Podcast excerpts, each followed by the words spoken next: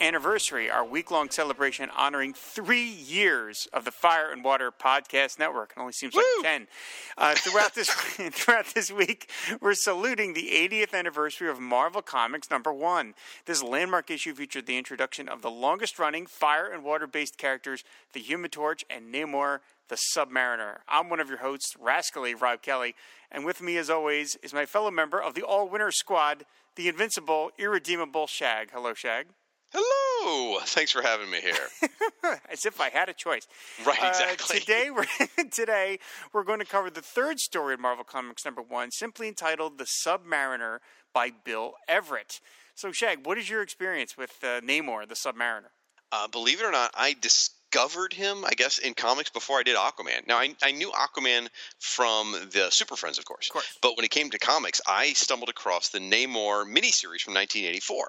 Uh, I guess it was Prince Namor the Submariner, I think is what it was called. Either way, I found him at a little local con- convenience store, which is where I bought all my comics, and I just thought it looked awesome. He's Namor, he's fighting underwater monsters, he's got a trident, he just looks awesome. He's got this flat head, and I really enjoyed the heck out of that. And I used to sit at the bottom of swimming pools, like my friend's pool, and pretend I was Namor and come bursting out of the water. Now, a couple years later, I would do the same thing and pretend I was Aquaman. But at that point, I loved Namor before I did Aquaman. That came out 18 months before I bought my first Aquaman comic. So, uh, sorry, Rob, don't take it personal or anything. Well, I mean, you know, it happens. I mean, as, as we all know, that uh, Aquaman came out after Namor. Namor de- de- debuted in 1939. Aquaman came out in 1941. Uh, Rip off! Right. I mean, there's always this thing of like, well, was it just their version? And I'm betting that it was. I'm thinking Yeah. that, you know, comic books were exploding, superhero comics specifically, uh, after Superman debuted. And I'm sure that all the companies just started you know, figuring out okay, we got to have a guy that flies. We got to have a, a you know, like a, a, a our uh, our Star Spangled Hero. We got to have like a Superman. We got to have a muscle guy. Well, I'm sure they we got to have like a water guy. So I'm sure that DC went to Mort Weisinger and was like, look, we just need. You Now, did they maybe so expressly say we need a version of Namor? Maybe not that far, but I'm sure the idea was, look, we need a water guy. Marvel has a water guy. We need a water guy. So, you know, what the hell? Now, of course, we could always argue that, that Aquaman has since surpassed Namor in terms of pop culture identity, uh, because Namor has never really been that popular outside of the comics, and we can get to that a little bit later on. But nevertheless, yes, Namor did come first. Yep, fair enough. So, so that was my familiar, familiarity was there. I also had some reprints of Tales to Astonish, which were reprinting his old original series, which was great. Love those. Um, in fact, I, I I ripped the cover, so I remember very distinctly taping it together with cloth tape because it's the only tape I could find. So it's weird stories from your childhood. Anyway, but so yeah, I um I really dug Namor, and I I followed him all the way into the 1990 series that John Byrne did. Really enjoyed the hell out of that. So uh, I would consider myself a uh, passing fan of Namor. If I see him in a comic, it's enough to make me stop and go, oh, maybe I'll read that. I understand that. One of my favorite comics of all time is a Namor story. We'll get to that though after after we talk about the, the story in question. And as I said, the story is simply called The Submariner, uh, and it's about a diver from a salvage vessel finds a wrecked ship's safe empty, and had just recently dropped a knife from the shipwreck's deck. The captain orders him back down to investigate with another diver. They are searching the wreckage when they are attacked by Namor, the Submariner. He brutally, yes, he brutally attacks both men, stabbing one and crushing the diving helmet of the other. That is crazy. Namor then turns his attention to the ship, wrecking the propeller and running it aground. He heads back to his underwater home where he's greeted by the Holy One, who commends him on his attack against the humans.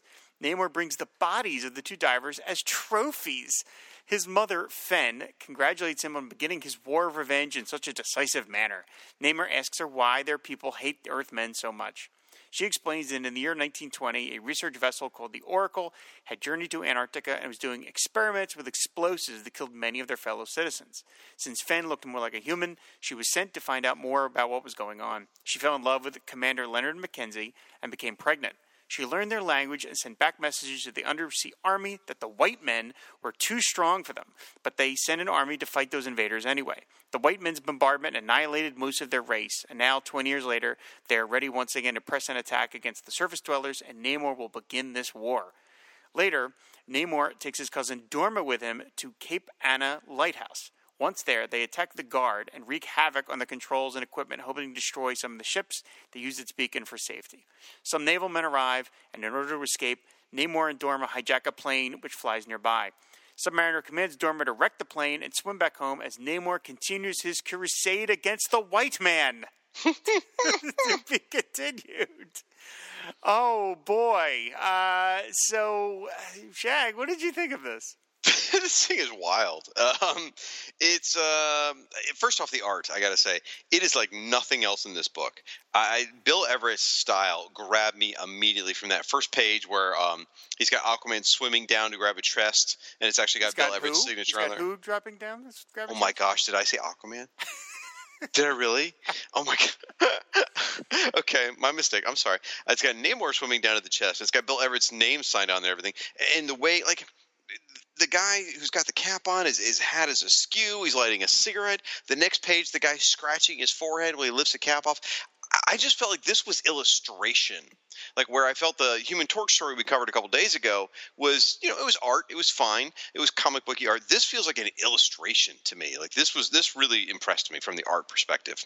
They kind of look like woodcuts. They have this Okay, very yeah. woodcutty style, and uh, and we you, we can talk a little bit about the coloring is different in every iteration of this Okay. story. Now, the version that I'm looking at. Um, it has this kind of wash coloring to it, where it, it has these sort of like weird mixed tones. It's very unusual for even a comic book today. Well, maybe not today with all the digital coloring, but I, considering how the cruddy paper comic books are printed on for the longest time, I'm kind of amazed that they would even try to get this sort of detailed with the coloring and the the, the ink lines because I would think it would not reproduce very well. Well, go to page three if you don't mind. The third page of the story. It's, it's got the diver go underwater, right? Yeah. Yeah, and, and Namor's underwater. And there's some really interesting underwater effects. Like they really, again, this is you know some of the earliest comic books. They were still trying to figure out how things would be displayed. Uh, we know now, you know, thought balloons will be certain look a certain way, and this will look a certain way. Either way, they're trying to figure out how to make underwater look. So they used a lot of horizontal lines. And I have got three different versions of this comic in front of me. I have got the ver- the scans that we looked at, you know, that you and I are sharing. I've got the version on Marvel Unlimited, and I've got the hardcover, the 50th anniversary hardcover. All three of them are, uh, especially this page, are wildly colored differently. The scans that you and I looked like, it almost looks like someone colored it in crayon. Um, the, the, the the coloring is so thick. Namor is flesh colored and has brown hair. In these other two versions I have, Namor is actually colored blue with red hair. And uh, the, my favorite of all of them is the version on Marvel Unlimited. The underwater scenes are just beautiful. The way they've just got these purples and greens and and, and mauves and all these different various colors to show you the underwaterness. It's just gorgeous. It's beautiful. And what I'll do is on our gallery post, I'll post uh, this page from all three of them so you can see side by side what I'm talking about. But uh, I, I find at least the, the digital one on Marvel, and, and you know, the question is which one's the most faithful? I wonder. You know, Right, right. I don't know at this point. exactly. I have no idea. So, uh, but yeah, the coloring's interesting, and um, so also later on when when I, when Namor's talking to his mother, uh, he's in the version here. He's what blue, I think, at that point. Uh, if I if I remember right, the version that you and I were both sharing, He's kind of like a gray kind of Okay. thing. Yeah, and then the next page he's flesh colored. It just keeps changing back Yeah. and forth and back and forth. Well, again in the in the in the hardcover he's this the consistent dark blue, and and then here in the digital version he turns green. So I don't know what's going on with that, but we should talk about his mom because his mom's got it going on. Let me tell you, uh, his mom's pretty freaking hot. She looks to me like a golden age actress, and, you know your golden age actress is a lot better than me. But is is it like her face really looks representative of a famous actress? And I, and I googled a little bit. Basically, I started with golden age actress and eyebrows is what I googled. Um, is it Marlene Dietrich maybe or a Lauren Bacall that she looks like? Um, I, I, I, I kind of see what you're saying about Lauren Bacall, but this was before Lauren Bacall was famous, so it wouldn't Oh, have really? been. Yeah, this is this is 39. Lauren Bacall didn't uh, start appearing in movies until 41. Uh, I'm betting that Marlena Dietrich or even Greta Garbo uh, might be a better. Uh, Okay. better inspiration at least because she has kind of a vamp sort of look to her. She actually looks not too dissimilar from some silent film actresses, which I wouldn't surprise me because the silents were still a thing uh, not that long before 1939, and Bill Everett would have been familiar with those movies, so I could see that a little bit more as an inspiration. It's, it is very distinct looking. There's no no doubt about it. Yeah. Well, stepping away from the art, the story, uh, I, I, I don't know how to frame this. I mean, he's a terrorist. I mean, basically, Oh, straight I mean, up, straight up a terrorist, no doubt about it. The, the entire story is from the side of the antagonist trying to destroy our civilization. Is what it's, what it's telling. It's so crazy. Yeah, I, it really. And I also love too, kind of how like even though he's killing people and he's crushing their heads and stuff like that, Oh, he's also kind of aw shucks because in that panel underwater with his mother, when she's like, "Congratulations, my son, you have made a good beginning in our war of revenge," and he goes, "Why, mother?"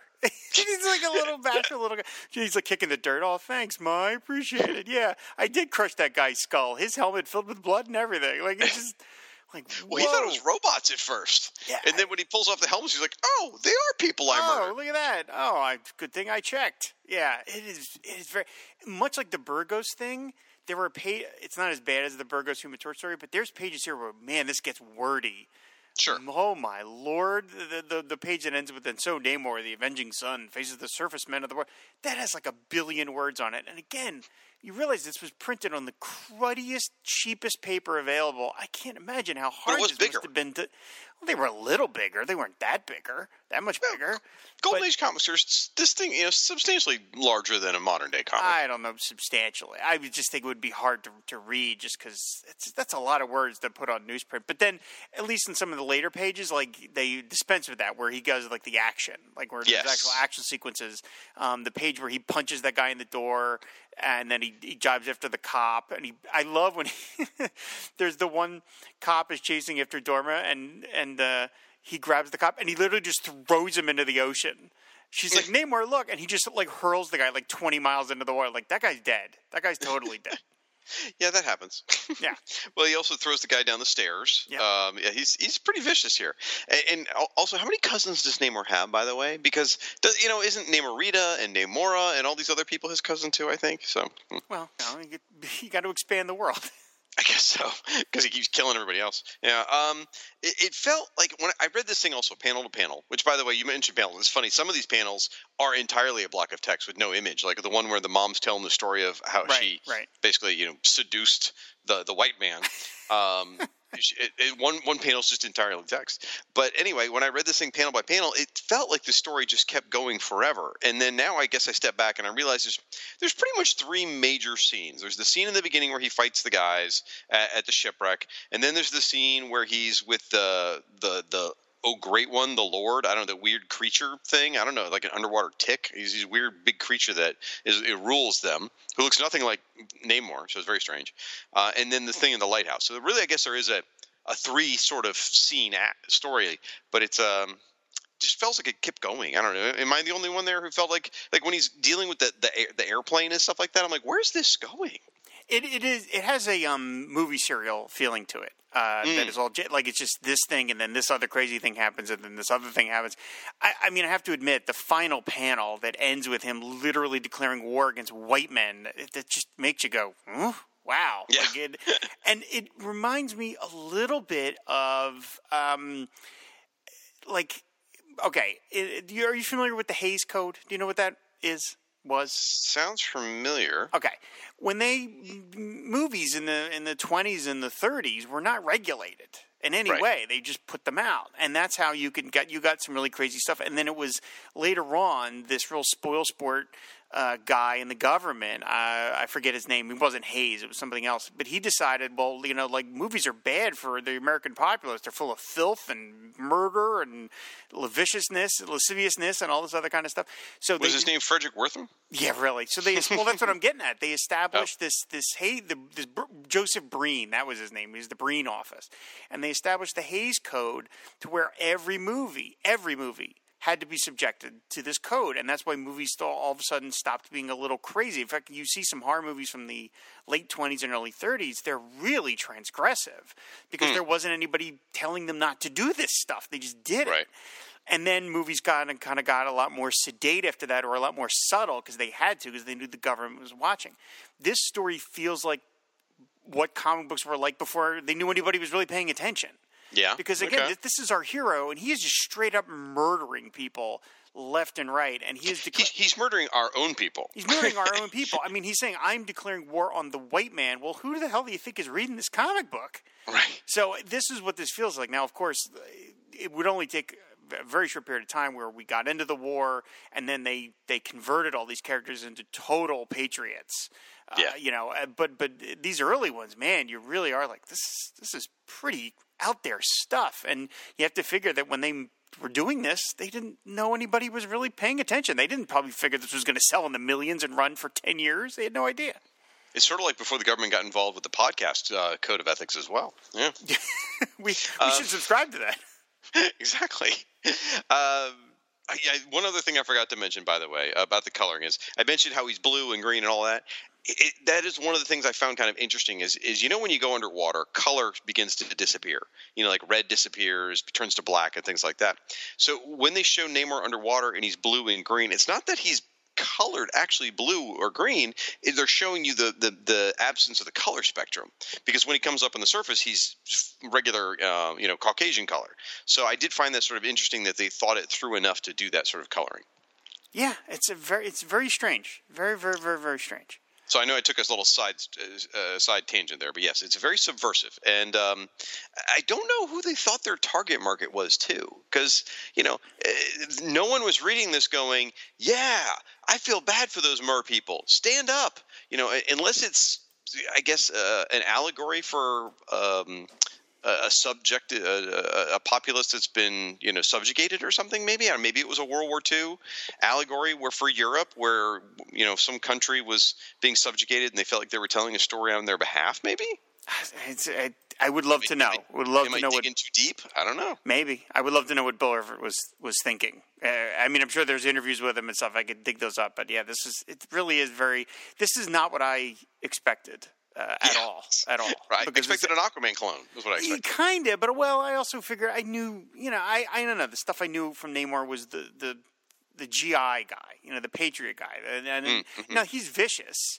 Because you've seen those those wonderful Alex Schomburg covers where Captain America, Human Torch, and Submariner are just murdering Nazis left and right, which again, perfectly fine. But it's just that's what I expected, as opposed to this, which is more like, no, I hate everybody. I mean, this this character would never team up with Captain America and the Human Torch. This guy, Oh, never. No, Absolutely. he's totally not interested in that. So it was interesting how quickly they you know enveloped him into something a little more palatable. So uh, it is worth mentioning, uh, like we talked about on the Human Torch episode, like how instantly popular this was. Um, Namor ran in Marvel Mystery Comics, which is again, as you mentioned, became this is what this book became as of number two. He ran in every issue all the way through number ninety one. Wow! So that's a hell of a run, and he also appeared. In the All Winners book, I love that you could call your team the All Winner Squad. I think we should call ourselves that. Um, so he ran in the All Winner Squad book, which was a quarterly, and he had his solo comic, which ran from 1941 to 1949. So it, it- there were that, that means that for occasionally. Namor was appearing in three comics in a month, which oh my is gosh. unbelievable. Aquaman didn't even get a cover until 1959. uh, and then, even then, it took the Justice League to help him do it. But Namor was headlining two comics plus a quarterly. Uh, and again, much like you mentioned, uh, he returned briefly in 1954 when they sort of brought back the Marvel superheroes as basically commie busters. That only lasted a couple of months. And then he laid uh, dormant again until Stan Lee brought him back in Fantastic Four number four. I always got the sense that name that um, Stan really had a, a crush on Namor. I feel like he really. I mean, I mean, he brought back the Human Torch, he brought back Captain America, he brought back Namor.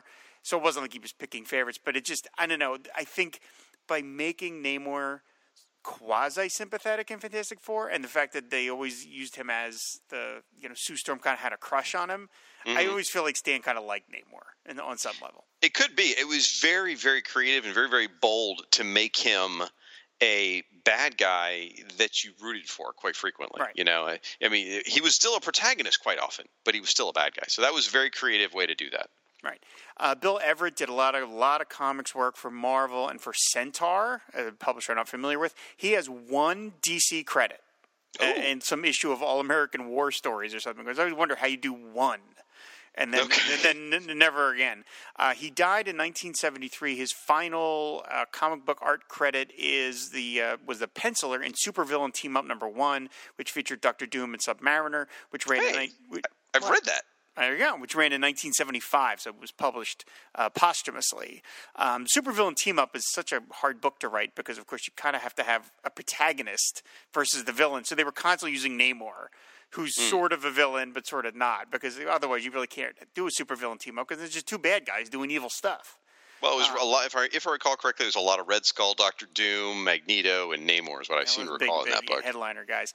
Uh, my favorite Namor story, uh, I was familiar with him probably from Rampaging Hulk number five, uh, Hmm. which I did. Uh, I talked about as an episode of Mountain Comics with Michael Bailey.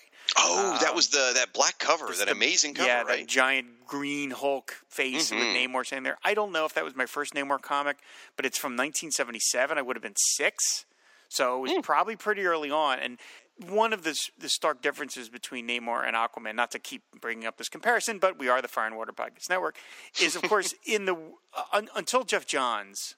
Aquaman was never that much of a powerhouse in the DCU. He was strong, but not that strong. But in but in Marvel, Namor is like top tier, and I that always under, was underscored in that issue of Rampaging Hulk where he fights the Hulk to a standstill. I mean, he, hmm. he he knocks the crap out of the Hulk. He doesn't win the fight, but he's he can fight the Hulk for 20 pages and not get crushed. So that's how strong Namor is. And I will say, just to be completely fair, when they did the DC versus Marvel miniseries, Yeah. and they had Aquaman beat Namor, I was like, no, no, Right. that's not happening. I love every. I don't. My, my bona fides for Aquaman do not need to be proven at this point. But I'm like, let's be fair. Namor, Aquaman could do all he wants. Namor's going to pick Aquaman up and throw him to the moon. You know, Yeah. it's just come on. Aquaman beat him by dropping a whale on him. Yeah, no. Now, to be fair, that that battle was not decided by vote. That was one that the writers got to decide. Right. Uh, and Peter David was writing that particular installment of DC versus Marvel, and he was writing the Aquaman comic book at the time. Yeah, so a little bit of a favoritism, so Yeah. it's fine. Uh, but but yeah, Namor is always one of the big Marvel powerhouses, and they they he's Well- been you know I mean he's never been a huge seller. I was Um, going to before before you step away from the strength thing. I just want to say they even say in this intro, if I remember right, this issue, don't they say he has the strength of a thousand men?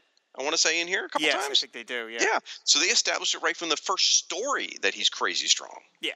Uh, and right, and again, once you once you Stan Lee gets his hands on him, then he really really ramps it up, and then you know, I mean, he was part of the Defenders. Uh, he was a big member of that team, and like I said, he's never been a huge seller like Aquaman. Never been a huge seller. He's had his moments. Uh, his final issue of his original 60 series was written by Steve Skeates, just like Aquaman's final issue. Uh, and there's there's some crossover there, which most people know about. It, what we will get to at some point uh, on this. show. That's show. right. Um, and then he's you mentioned the John Byrne series, and he had a mini series. So he's he's one of these characters that's never not like a Spider Man or Fantastic Four where he runs forever, but every so often they dust him off and they and they use him. There was a brief Um, yes. Well, I was just going to say, you know, in, in more recent years, and you may not know this because you, I know you don't keep up with a lot of current Marvel. He was identified as a mutant eventually. I did know that. Yes. Yep, and he was a member of the X Men for a long time. Oh, that I did ve- not know. Yeah, he was very tied in with the X Men universe for a long time. He was Marvel's first mutant, in fact, is what he's called. Huh. Okay. Wow. Hmm. I don't know how I feel about that. Um, but uh, the one, of course, Namor did appear in the Marvel '60s cartoon. Uh, He had his own theme and everything, and he did appear in the Fantastic Four cartoon. So he's made some, and they're they're. I don't know if until like Marvel Legends or whatever, until there was ever like a Namor action figure. I don't think he ever really got that popular. You could make a Mego Namor doll by simply getting your Spock doll and taking all his clothes off. That because he had the pointed ears and the haircut. I mean, you could just put him in some green trunks and you've got your custom made Namor. I think Chris Franklin even did that once. I think he told me that he did that, which is very imaginative because you're like, hey, I need a Namor to fight my Hulk, and there you go. Just buy a second Spock. Um, You know, just made me think. Of, I was just wondering. You know what, Namor? Okay, uh, I just want to mention one of Namor's stranger feats has always been his wings on his feet. yes, And yes, they are present here in his very first story. I see him right here. That's right. Uh, wings on Cap's head and wings on Namor's feet. Uh, it's a- it's a. Uh, the one do one detail I really do want to get to, uh, which is very strange, was there was a brief flirtation with a Namor movie back when Marvel was selling off its properties to anybody that had a check. Oh, uh, okay. in the far-flung days before the MCU. And there was talk. I remember seeing this in Amazing Heroes magazine back. That's how long ago it was.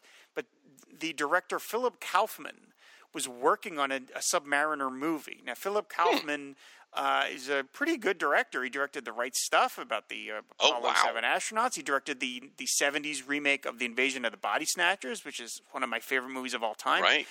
Very idiosyncratic, eclectic director. None of his films have anything to do with any of his other films. I can't imagine what about why he would have been attached to direct a Namor movie, but apparently the problem was when they were working on this, which was like in the 80s, they didn't know how to crack the water thing. They were just like, well, how are you going to mm. make this movie? Now, of course, it took James Wan uh, in 2018 to just say, look, they just talk underwater. Okay, we have computers, they talk underwater. That's it. But I, I could imagine trying to do this in like 1987. You would have been like, how are we going this is going to, what is this going to look like? Man from Atlantis? You know, like, that's look not like, going to work. would look like Waterworld. Right, or Yeah, look, yeah. so it never really went anywhere, and I, I presumably, I guess Namor, like all the other Marvel characters, is back in the MC, is back in the fold under Disney. So maybe they'll With, we'll see with him at some Fox coming over, it should be. Yeah, yeah. Yeah, I, I'm. I have no idea. I would bet. My hunch is that he was sold along with the FF rights. That he's like Sure. an FF character, but now that FF is back under Disney's banner, uh, so maybe someday we will see Namor in a movie. I don't know. That would be interesting. It, um, I imagine he was probably slated for some stuff for quite a while, but now with Aquaman Yeah, yeah. far exceeding anyone's expectations, uh, I think they'd be a little hard pressed to do them for a while. It'd be a little bit too much like, eh, it looks like some bandwagon jumping, so maybe we shouldn't do that. Yeah, you could do him as a side guy. You know, I mean, you could bring him. You could have a little appearance and sort of tease it and be like, oh, you know, if we want to do more with this, we can. But yeah, I, I don't see a Namor movie happening anytime, anytime soon. What a world we live in where Aquaman is such a success, other people take a step back and go, well, you know, we don't want to look like we're copying Aquaman because he's too popular. I love it. I love what world we're living in here. So, uh, so I think that's going to do it. I guess for this Yeah. this story. It is it's very very unusual, and I'm I'm very thankful to Ryan, whose idea this whole week was to introduce this to us because I never would have read this on my own, and so I'm really glad I did. It's certainly. I mean, look, any comic book story that ends with a guy, uh, you know, pledging vengeance against the white man, I'm all for that. I'm totally for that. So uh, I'm on board with Namor's quest at this point. Uh, him and him and Gritty, uh, they are the, the heroes we need for a, a, troubled age. Oh my gosh. So All right, folks. Well, on that note, So, thank you for listening. We sincerely appreciate it. yes, thanks for listening, folks. So be sure to tune in tomorrow to the Fire and Water Podcast Network as the Supermates, Chris and Cindy Franklin, present another exciting tale from the first issue of Marvel Comics, a story called The Masked Raider, and I guarantee Cindy will love it. And remember, and remember, a marvelous anniversary continues all week right here on the FW Presents feed. In the meantime, please feel free to leave comments about this installment at fireandwaterpodcast.com. And there you can check out the gallery post, which will feature images from this story. So I guess uh, that is going to do it. So uh, until right. uh, next time, Fan the flame. ride the wave. And most importantly, Excelsior! Stronger than a whale, he can swim anywhere. He can breathe underwater and go flying through the air. The noble submariner, prince of the deep, will be ready any demon. Lord Namor of Atlantis is the prince of the deep.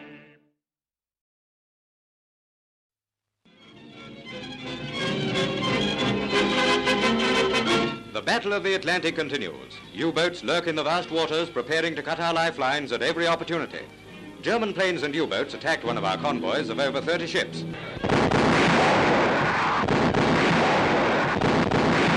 With a ringside seat on one of our destroyers was an amateur cameraman who secured short flashes of the U-boats in the thick of the trouble they asked for. At this moment, the U-131 has taken a jab from a depth charge. They've all been hit. And in these three shots, you'll see two of them in the last throws before their final dives to the bottom of the sea.